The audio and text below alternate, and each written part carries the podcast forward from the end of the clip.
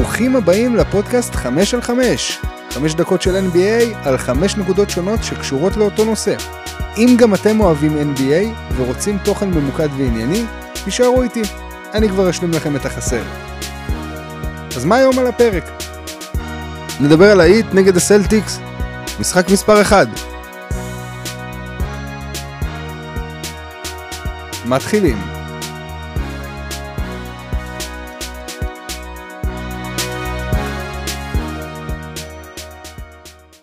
הנקודה הראשונה שרצה לדבר עליה היא המשחק משלוש.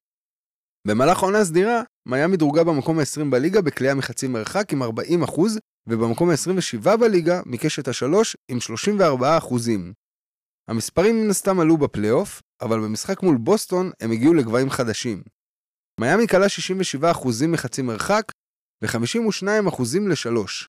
באטלר לבדו כלה מחצי מרחק 6 סלים מ-12 ניסיונות. הנקודה השנייה שארצה לדבר עליה היא הרבע השלישי של בוסטון, שהיה פשוט אסון. בוסטון ניצחה שלושה מתוך ארבעה רבעים במשחק. אז איך הם הפסידו? מיאמי הביסה אותם ברבע השלישי בהפרש של 21 נקודות. מתוך 46 נקודות של מיאמי באותו הרבע, 18 הגיעו בצבע. מתוך ה-18, כמה הגיעו מטעויות רשלניות של בוסטון, כמו למשל המסירה של וויליאמס מאחורי הגב לקווין לאב. וויליאמס, במקום לתת לכדור לצאת, בחר לרדוף אחרי הכדור שלא הייתה לו שום סיבה לגעת בו. בנוסף, בוסטון סיפקה הגנה נוראית באותו רבע. בנוסף, בוסטון סיפקה הגנה נוראית באותו רבע. היא לא ירדה להגנה בזמן, וקווין לאב מסר כדור שחצה את כל המגרש למקס סטרוס ל layup קל.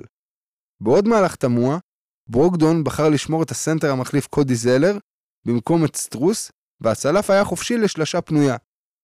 בוסטון נראתה ברבע הזה פשוט לא מחוברת.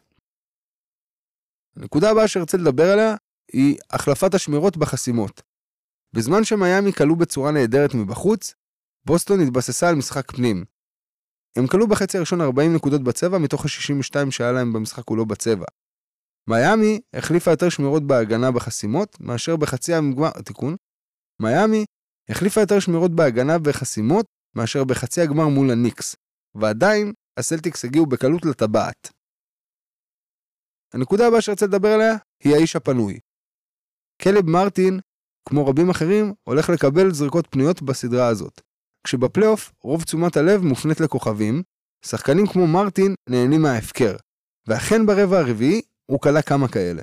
כשהחשובה מכולן הגיעה שתי דקות לסיום עם שלושה פנויה מהפינה, לאחר שסמארט בא לעזור ב double team על באטלר. והנקודה האחרונה שארצה לדבר עליה, היא שהסלטיקס הולכים על גדול.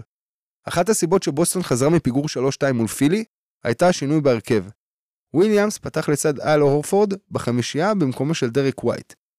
מול מיאמי זה פחות התאים, וההרכב הזה היה בפיגור 10 נקודות בכמעט 9 דקות על המגרש.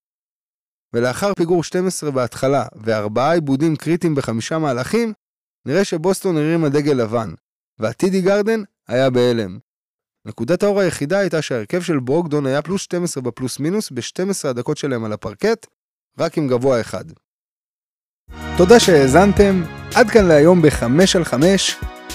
אני הייתי דקל סלמון, שיהיה לכם יום נפלא, להתראות.